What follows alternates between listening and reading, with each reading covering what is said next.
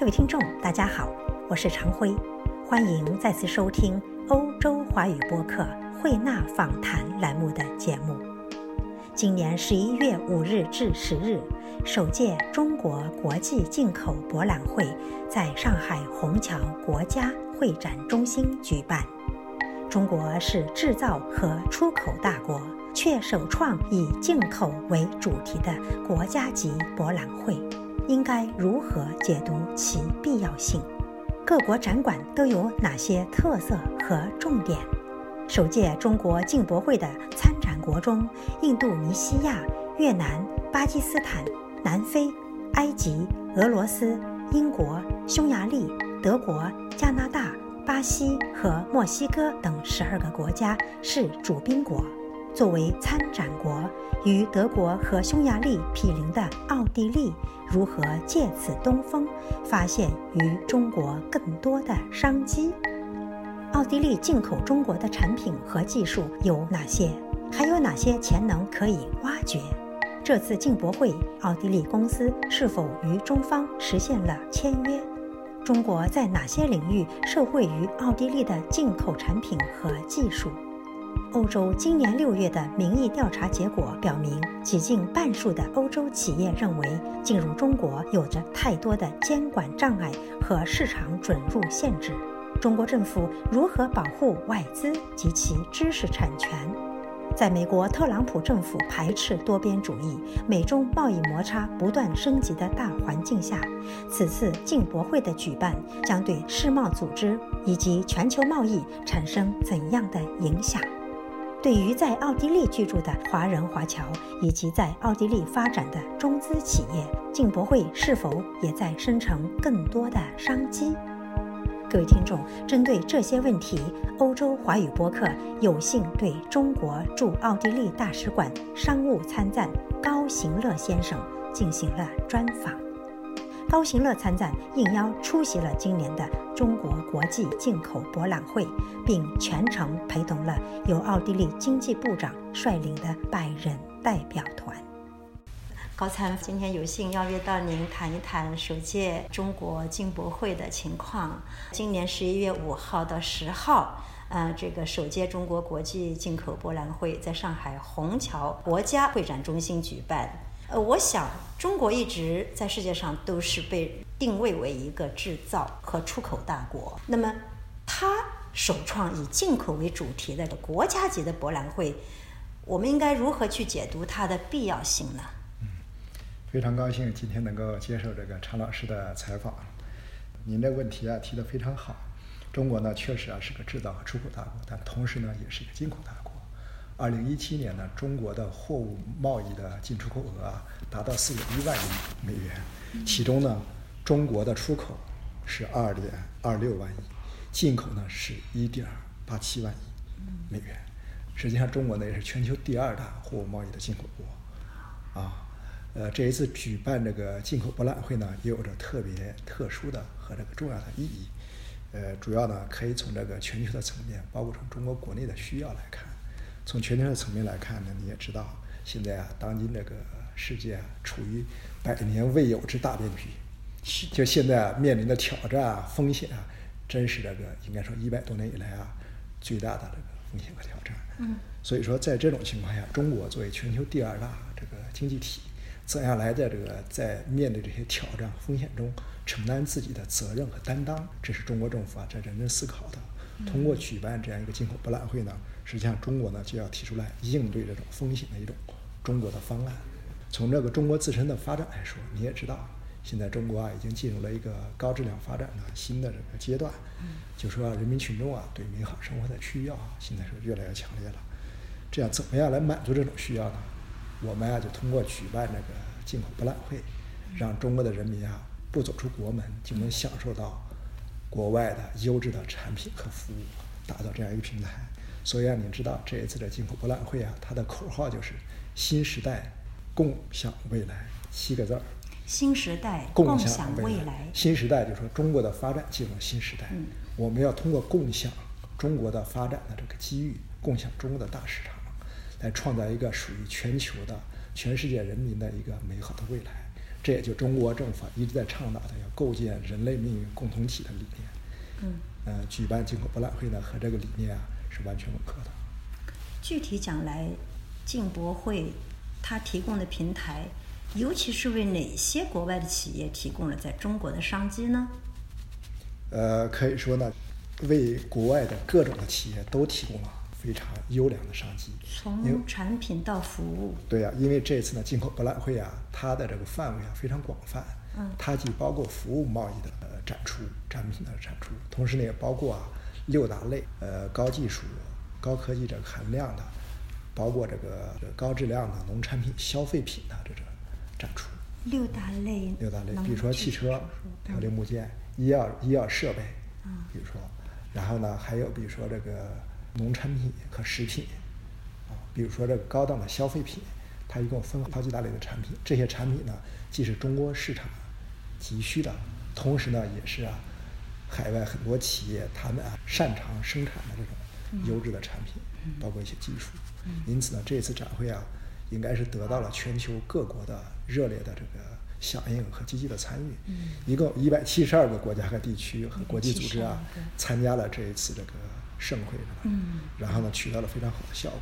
各国应该说对这次这个进博会的成果啊，应该是交口称赞。大家从中间啊，应该说都得到了丰硕的这种成果收获。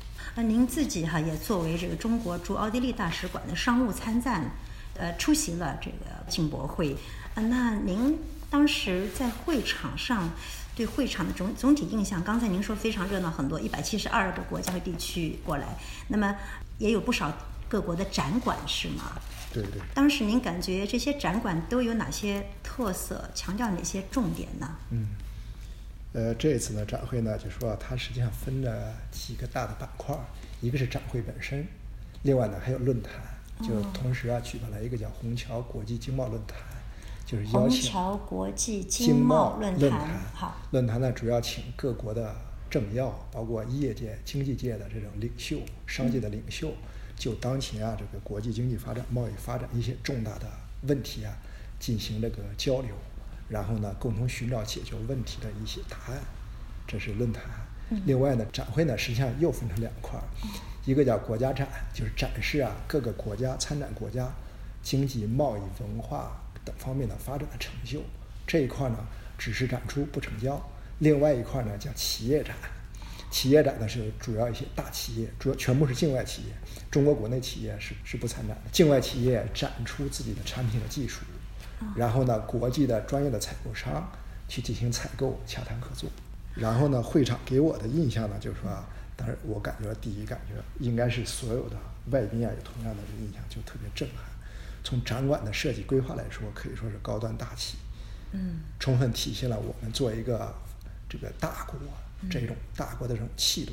整个比如说这个论坛的这个主会场，整个的设计大厅啊，可以容纳一两千人这样一个大的规模。然后啊，整体的设计你一看就说，待在里边就非常的这个感觉提气是吧？上档次。呃，其他的这些展馆，专业的展馆也是这样。这是那高端大气。另外呢，就说它这呃协调，包括这个组织方面的，应该说可以说是非常的专业规范。因为这次搞的活动啊太多了，刚才说的有有大的论坛，有着很国家展，然后呢又搞了三百多场的配套活动，就所有的活动在短短的六天时间里边举行，应该说对这个整体的组织协调工作提出了很大的挑战。配套活动三百多场，这个和国家展还有企业展嗯相关的三百多场对这些配套活动呢，可能是外国的，比如说一个商会协会举办的大型配套活动，啊这样子。也可能一些跨国企业举办的，有一些呢也是中国的省市政府举办的对接交流活动，一共是三百多场。您刚才讲中国企业没有进入这个进博会中国企业是这样，场地，还是说呃有中国馆里面有中国企业？是它是这样，对对，这个比较复杂，就是说，呃，这一次呢，所有的参展企业都是来自境外，嗯中国的企业，包括一些这个省市的这种地方政府，他们是作为这个采购、采购商、专业的采购团过去洽谈合作。对，呃，在国家馆里边呢，一共是这个八十二个国家地区国际组织，一共设计了搭建了七十一个国家馆。中国的国家馆呢也有，中国的国家馆啊，它主要是围绕新的发展理念，然后啊这个展示中国发展的成就。嗯，应该说是得到了所有这个观众的这种点赞和好评。它这些馆在设计上和二零一零年的这个上海世博会比起来，它也强调每个馆的建筑特色嘛，民族风情嘛，还是说以企业文化为主？这方面不是非常的。呃，它是这样，就是涉及到国家馆这一块，只有在这国家展这一块，是每个国家有一个一百多平米的一个展位或者更大一些，他们在这样一个展位上面来展示自己的发展成就。跟二零一零年的世博会呢，应该是不一样的。世博会呢，每个国家馆占的面积更大，可能展示的时间也更长。呃，这一次进博会呢，它只是在一个统一的一个大厅里边，只有一个厅是叫国家馆。比如说奥地利，它设立了自己一个国家展的展台，大概一百多平米，一百六十二平米，上面呢有一些企业这个介绍自己的情况，包括他们的投资咨询书，摆放一些资料，现场回答一些问题。刚才说的这个展馆的第三个特点呢，就是说接待服务呢特别热情友好，这一点啊就充分体现了我们作为这个五千年文明古国的这种这个有朋自远方来，不亦乐不亦乐乎的这样一种这个热情和好客。因为呢，现场有很多志愿者，他们在去回答一些参展人员或者与会人员的问题，包括引领到一些这个活动的场场馆去。另外呢，这个现场还有很多。就是关于这一次进博会啊吉祥物的这个大幅的照片，就是那大熊猫，大熊猫叫什么名字呢？叫进宝，它是有名字的，进口的进，宝贝的宝。哦，进宝。什么意思呢？它的谐音呢跟进博是相近的，进博会呢叫进博。另外呢，它的意义是什么？进口就可以推动我们共同发展，是我们应该共同珍惜的一个像宝贝一样的东西，叫进宝。对对，做的非常好，是的。嗯。据悉，首届中国进博会的参展国中间有十二国家是主宾国，比如呃，印度尼西亚、越南、巴基斯坦、南非、埃及、俄罗斯、英国、匈牙利、德国、加拿大、巴西和墨西哥。嗯，您看哈。匈牙利和德国都是主宾国，奥地利不是。嗯，那么对于奥地利来说，他也参与了。您认为奥地利会怎样的行动，呃，能够借此东风，发现与中国更多的商机呢？嗯，呃，实际上呢，奥地利呢，这个各界对进博会呢也是高度的重视。从去年下半年开始呢，我跟奥地利的政府啊、商协会，包括企业接触的时候，宣传推介进博会，邀请他们积极参展，他们的反应呢都是很积极的。嗯。奥地利决定参加进博会，作为这个参加国家馆这个这个板块，实际上今年四月份啊，范德贝伦总统访华的时候提出来的，而且当时呢，他就呢，呃，决定由经济部长作为奥地利联邦政府的代表率团参加。这次是奥地利经济部长率团参加这个进博会的。对对。经济部长的名字叫施兰伯克。啊，施兰伯克啊。施兰伯克。他率团带了多少人去呢？呃，他的企业呢，大概将近三十家，哦，然后呢，整个这个人员呢，应该超过一百人，不错，规模算是不错浩浩荡荡的。对对对对，奥地利呢就说，应该这一次呢，整体参展效果是不错的，而且经济部长呢，在这个参加这个首届进博会的期间呢，他当场宣布说的，说明年我要再去参加第二届进博会。他为什么这么说呢？因为我是全程陪同他这个参加所有的活动，因为他对整个进博会啊取得的成效，他特别的满意，所以呢，他当时就已经宣布，现在啊，这个澳方啊已经那个与有关的商协会啊，包括企业进行接触，计划明年怎么样更好的参与这进博会。当然了，就是奥地利啊，这个实际上呢，它有自己独特的优势，嗯，不管它经济发展的水平，包括产业的结构，是跟其他国家相比啊，毫不逊色。是啊。毫不逊色，但是呢，有句话叫做“酒香也怕巷子深”。就奥地利啊，这个实际上要跟其他的欧洲邻国相比呢，要更加的突出啊自身的产业的优势，利用充更加充分的认识到进博会这个平台的重要性，然后组织更多的优质的企业啊去参加这个活动，而且呢，前期要加大宣传招商的力度。作为商务参赞，您一定也和奥地利企业打过交道。你有没有一种感觉？我们在奥地利生活时间长了之后，有种感觉，奥地利企业真的相当多的优秀企业，从产品到服务都非常令人羡慕的。但他们一旦呃需要走出国门的时候，有一种让我们发现的一个特点，就是不知该怎么形容它，也许应该。可以说有点自大或者怎样，就是说，嗯，觉得我很好啊，嗯，我要到国外去，我很好，你不要叫我又要这样子又要那样子，我要投资。做多少多大的广告啊，才能够去打进这个市场？我不干，我凭什么花这么多钱做广告？往往败在这个地方，就是说好像有点小家子气似的。跟这个德国企业比起来，我们这些年都发现德国企业的冒进精神要高于奥地利企业，甚至瑞士的科技界、瑞士的企业跟中国打交道都心态更加开放。嗯，您您觉得是不是奥地利企业应该在这方面更加多的？开阔眼界，放开心态，这样才能够在中国找到更多的商机呢。呃，您这个看法呢很有道理。包括你对奥地利啊开展国际合作的这种直观的印象，呃，实际上我也有这样一种印象。奥地利当然它有它客观的条件，奥地利呢是一个中小国家，它在开展国际合作的这个过程中啊，首先关注的是周边的一些国家，嗯，比如说欧盟的这些国家。包括中东欧的这些地区，而同时呢，奥地利呢企业结构来看呢，它中小企业居多，所以呢，它开拓国际市场能力就不像比如说一些大国的跨国企业那样，它可以进行全球化的全球布局。奥地利呢，主要呢还是在地区，特别是欧洲这儿发展多一些。当然了，就是奥地利呢，就说今后呢，如果要是它呢，应该更重视中国发展带来的巨大的机遇，就是说啊，要更积极主动，就有一些重要的活动。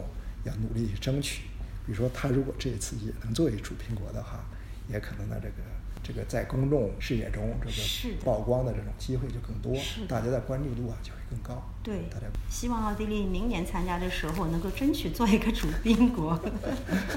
反正对奥地利的这个明年这个参与的这个，我也是这个充满期待，也希望奥华确实更主动。这个带领更多的这优质企业过去，因为奥地利真的有很多优质企业。奥地利的这个我看了很多的数据资料，就是奥地利第一是它制造业很强，是个制造业强国，它的制造业占经济总量的比例百分之二十八，在欧盟成员国中啊居前列。奥地利呢还有将近两百家隐形冠军企业，嗯，就是在全球细分市场上占有率。居前列的企业有两百多家。嗯，这个隐形冠军是奥地利一大特色。一大特色，一大特色。嗯，所以呢，这一块奥地利啊，要发挥自己的优势，要多做宣传，要主动积极。另外，奥地利在生态农业上应该也是相当出色的。在整个欧盟，它的生态农业的呃面积，它的比例在欧盟是在顶端的，好像百分之二十几还是多少？所以我想这方面是不是跟中国的农业界也也能够做一些对接呢？嗯。奥地利呢，应该是生态农业发展最好的这个国家之一。嗯，它的这个生态产品或种植面积啊，占它总的耕地面积的百分之二十五。嗯，在欧盟二十八国中啊，居第一位，在全球范围内啊也是领先的。嗯，而且你看它的生态环境这么好，到处都是绿水青山。是，咱们一直说啊，绿水青山 就是金山银山。就是金山银山。就是啊。对。所以呢，就是奥地利这个发展这个农业农村或者是农民问题、解决三农问题的很多做法经验啊，值得咱们中国做一个农业大国。进行学习借鉴是哈，而且现在啊，这个两国啊，这个农业领域的交流合作也很多啊，有了很多啊。去年这个初的时候，两国的农业部专门签了一个，就是开展这个有机农业合作的一个合作文件。太好了！现在双方在这方面的交流很多，中国啊经常有一些这个高级的代表团过来，然后啊进行取经，然后呢，奥地利一些这个优质的农产品现在进入中国市场也是很受欢迎。嗯，比如说它的这一些奶制品，奶制品，奶制品。比如说，它的猪肉也要这个进入中国的市场。对，这个奥地利农产品应该是这个质量是可以说是全球最好的之一。如果我们谦虚一点说的说的之一，如果不谦虚的说啊，可以说是全世界质量最好。真是啊！因为这边生态环境很好，没有污染，它的这些产品应该在国内的市场潜力非常大。是，它只是量可能没有那么多，不可能无限制的扩展。当然，它的价格呢，相对于这个，比如说中国国产的。这个产品肯定要高一些，所以呢，要相对啊，它的它这个消费群体啊，应该是中高收入的这一块，是吧？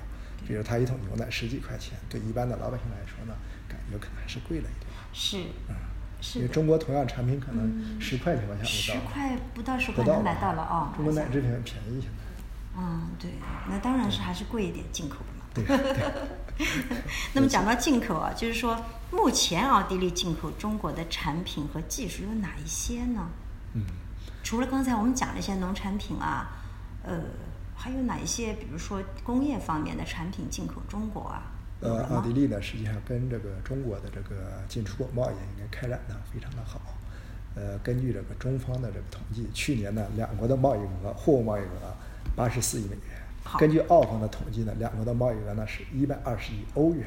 中国呢，其中中国呢从奥地利进口的呢要占百分之六十以上。就哦中国进口哪些产品呢？主要是奥地利的工业制成品。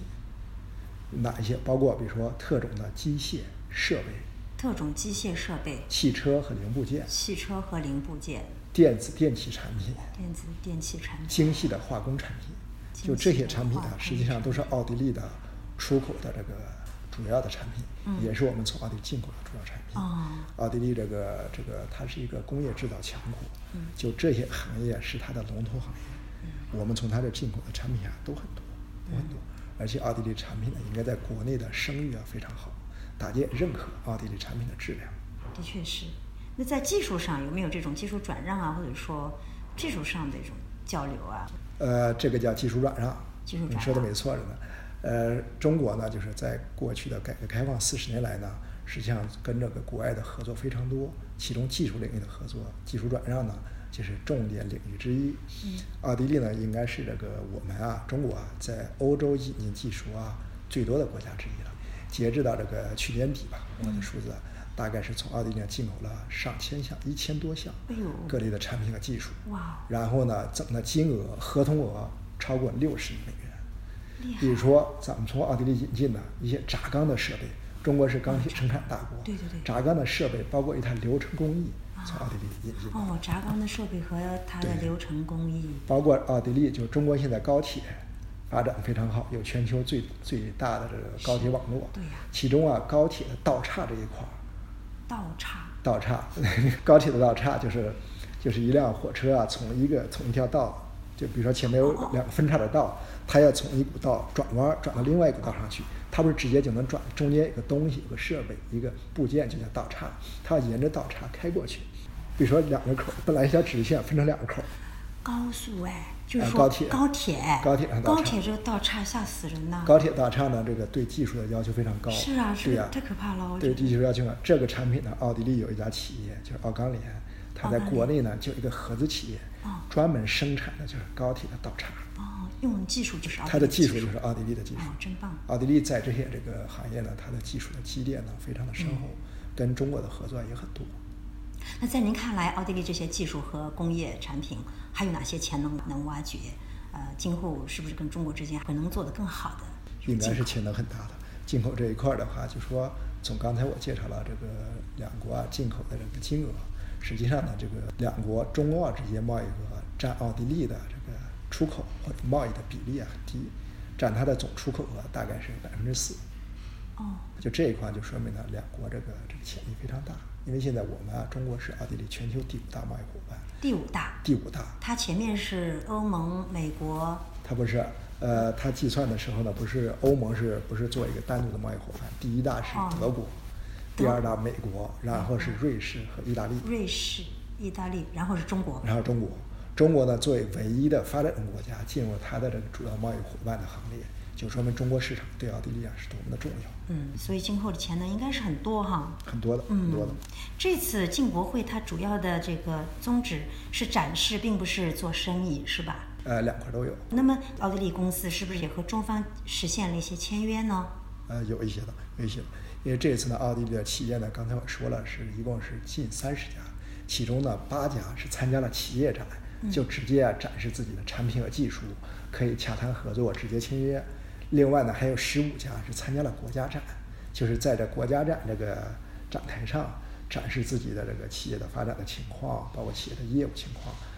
呃但是这一块呢是不签约，那那八家签了吗？八家里边呢，有的企业签了，哦就是我了解到，比如说比较重点的一个企业，叫厄维尔李斯特，这是在格拉茨的一家企业，对，我知主要道这家是做这。个动力总成研究这一块儿。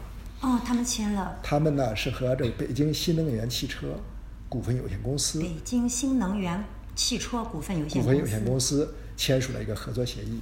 呃，北京这家企业呢是北京汽车集团的一个全资的子公司，主要是做这个新能源汽车，比如说电动车的生产和研发这一块儿。那么李斯特他是李斯特呢，他们这次签的合作协议呢，主要就是合作开发动力电池的系统技术，就开发的电动汽车它的电池，嗯这动力怎么来供应？哦，这个很关键。这个是奥地利这个企业，或者是这个就是 A V I 李斯的这家企业啊，它的这个拿手好戏哦或者强项。这家企业呢，被称为这全球啊三大私人的这个发动机这个工程技术开发企业之一。去年澳中科技协会做活动的时候，还请了一位来自李斯特的中国的雇员嗯谈他们的技术。嗯中间好像也谈到了电动汽车的电池这个嗯技术。嗯啊，我当时您一说李斯特，我就印象深刻，从 Glass 过来的。对对对那么，是不是咱们的这个在这儿的学有所成的中国精英，在奥地利的本土企业里头，是不是在起这样的桥梁作用呢？嗯，呃，我到这三年多以来呢，是去参观访问了很多奥地利的企业，给我一个很深的印象就是呢，只要这个企业开展了中国的业务或者做亚洲的业务，嗯，里边啊都有很多中国的雇员，哦嗯。很多人呢都是经常您所说的，在奥地利或者在欧洲学有所成之后，留在这个当地，然后呢为两国企业之间的交流合作贡献自己的力量。他们啊有的是学技术的，有的是做市场、做营销的，都很成功。因为呢，他们啊这些中国籍的这些雇员啊，了解双方的文化，是他知道怎么样去开展业务，而且呢，对两国的市场的需求啊，把握的也比较准。所以呢，这一部分人才啊，应该说是推动两国经贸合作的不可或缺的人才。真是要给他们点个赞。是的，是的。中国到此为止，应该已经感受到跟奥地利之间的这种贸易往来啊，进口产品技术也是中间有不少受惠于奥地利这些技术和产品啊。嗯那么，像这次进博会上，您观察在国家层面，大家有没有呃，虽然奥地利不是一个像前面这十二国家的主宾国，是不是大家还是蛮在意奥地利的存在的？应该是非常在意奥地利的存在，因为奥地利呢，就是它呢，虽然就是说不管从人口还是国土面积上来看是个中小的国家，但是呢，它在这个欧洲或者在全世界上有它独特的影响力。比如说它的文化、它的音乐，这都是公认的，全球公认的音乐之邦，是吧？它的文化、它的这个历史也都非常的悠久。另外呢，奥地利呢，在欧洲来说，它也是一个有影响力的国家。比如说，它是欧盟成员国之一，它呢这个区域的优势也非常的独特，它连接东西欧，在东欧的最西端，西欧的最东端，对西欧有着非常深刻的理解，对中东呢也是有着历史上的天然的联系。所以说呢，呃，中国呢是非常重视奥地利，比如说在开展中欧合作中能发挥什么样独特的作用，比如说推进“一带一路”合作，奥地利呢就可以积极的参与，对吧？它可以呢作为中国企业进入欧洲市场或者进入中东市场的一个跳板和桥头堡。跳板和桥头堡。讲到“一带一路”，我们总觉得奥地利被落在后面，好像十六加一到了那个嗯匈牙利戛然而止。嗯那么您刚才讲的有这么一个桥头堡作用，嗯其实还是很关键的，还是非常重要的。对对对，它是这样，就说奥地利呢，就是说它现任的联邦政府对这个呃发展对华关系，包括积极的参与共建“一带一路”呢更为重视。嗯因为去年十二月份，就二零一七年十二月，新的政府呢组阁以后呢，把这个发展对华关系，包括参与“一带一路”建设写入了执政纲领。嗯今年四月份，奥地利总统访华的时候，当时呢，两国的主管部门也就共建“一带一路”呢签署了合作文件。啊奥地利呢，还是这个欧盟啊这个发达成员国中第一个与中方签署“一带一路”合作文件的国家。哦所以说呢，现在啊，应该说中澳之间关于“一带一路”框架内的合作呢，应该是越来越热。嗯很多中国企业呢，也已经认识到奥地利啊，在这个它的独特的综合的优势，把这个奥地利作为一个区域总部的所在地，通过奥地利呢，来更好的规划对整个欧洲或者对中东地区的合作。就对了，奥地利是一个战略要地的意义。是的，是的，是的。那么现在我有个问题，还不晓得是不是尖锐了。呃，就是今年六月份，欧洲有做过一次这个民意调查，当时有几近半数的欧洲企业都认为进入中国有着太多的监管障碍，还有市场准入的限制。那么，中国政府在外资以及知识产权的保护上，是否也会出台更为简便或者更为完善的政策呢？这一份呢，民意调查没有看到了，但是我想啊，呃，之所以有这样一个结果啊，可能有不同的原因。第一呢，可能是啊，就说，呃，接受调查的这些人呢，对中国的这个市场开放的这种一些这个程度水平啊。呃，没有特别充分的了解。嗯。因为实际上，中国啊，呃，从这个比如说二零零一年加入世贸组织以来，改革开放的力度非常大，全面的履行了入世的承诺，不管是这制造业、金融服务业，还有知识产权保护方面，完全履行了承诺。嗯。有很多领域的开放啊，甚至超出了当时承诺的水平。啊。这是很多啊，这个欧洲的民众啊所不了解。不知道的。需要他们不知道这一点，他们不知道这一点。另外一个呢，我想啊，他们啊对中国，因为我不知道这些企业啊，呃，要看待这个监管和市场准入时呢，要正确评价中国现在发展处于的水平。什么意思呢？就中国是一个全球最大的发展国家，它的对外开放的水平要跟自己发展的水平啊要相一致，你不能拿一个发达国家开放的水平要求中国这样一个发展中的国家，这也是一个原因，这也是原因。实际上，中国呢，在这个呃这个市场准入或者对外资开放，包括知识产权保护方面呢，一直啊这个出台了很多有力的重大的这种措施。比如说，今年四月份的时候，习近平主席在博鳌亚洲论坛上公布了这个进一步扩大改革开放的四大重要的举措。第一条就是让这个放宽市场准入，里边涉及到金融服务、保险这种证券。同时也涉及到这外方非常关注的制造业，比如说汽车业、汽车行业，比如说船舶业、飞机制造业。比如说汽车业呢，就已经取消了外资股比的限制。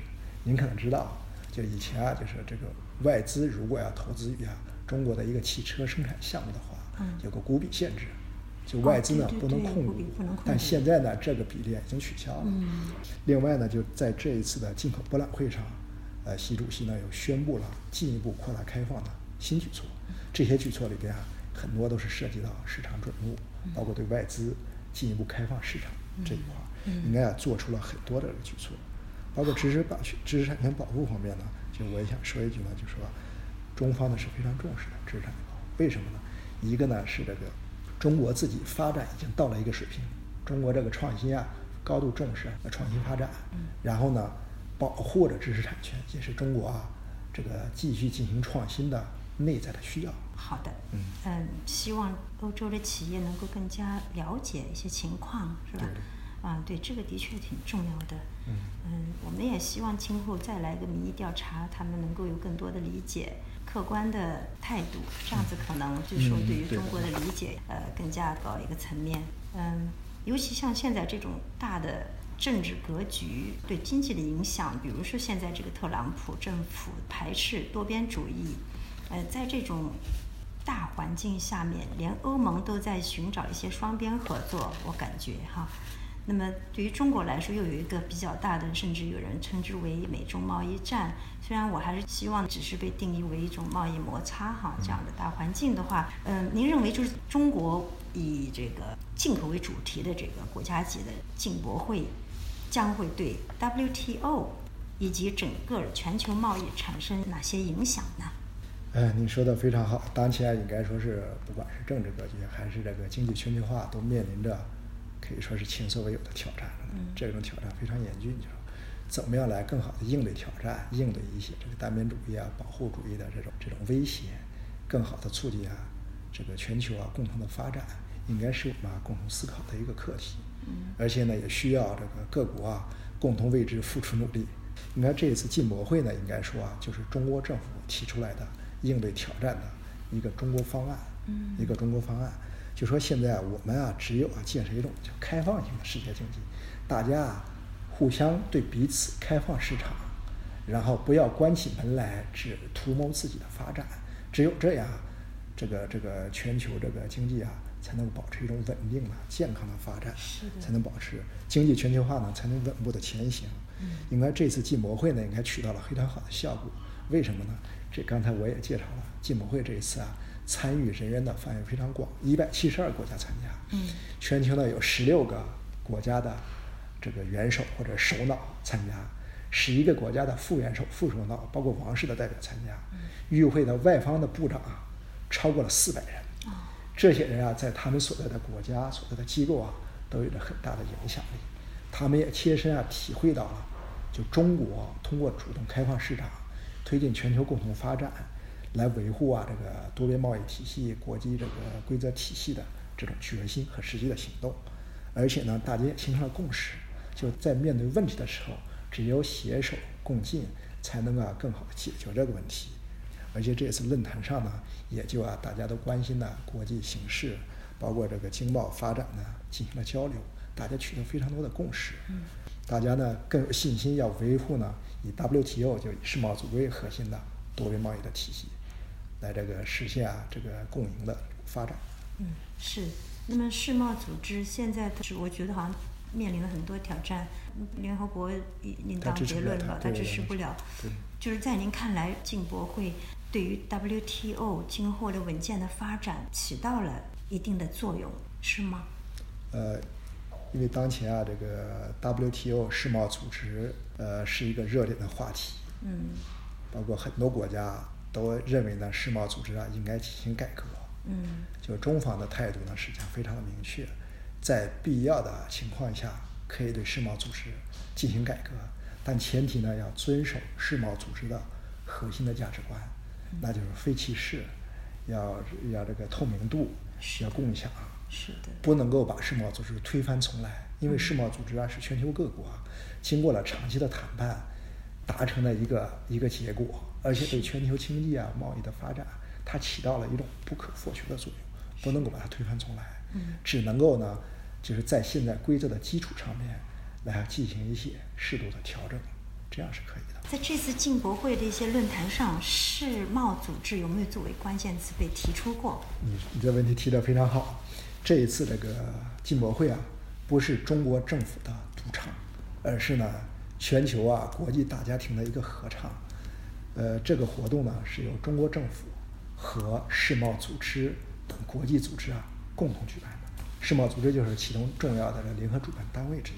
嗯而且呢，这一次这个几个三场平行论坛中，它的议题的设计就显示出啊，中国政府啊推动这个经济全球化，包括了贸易、投资自由化、便利化发展的初衷。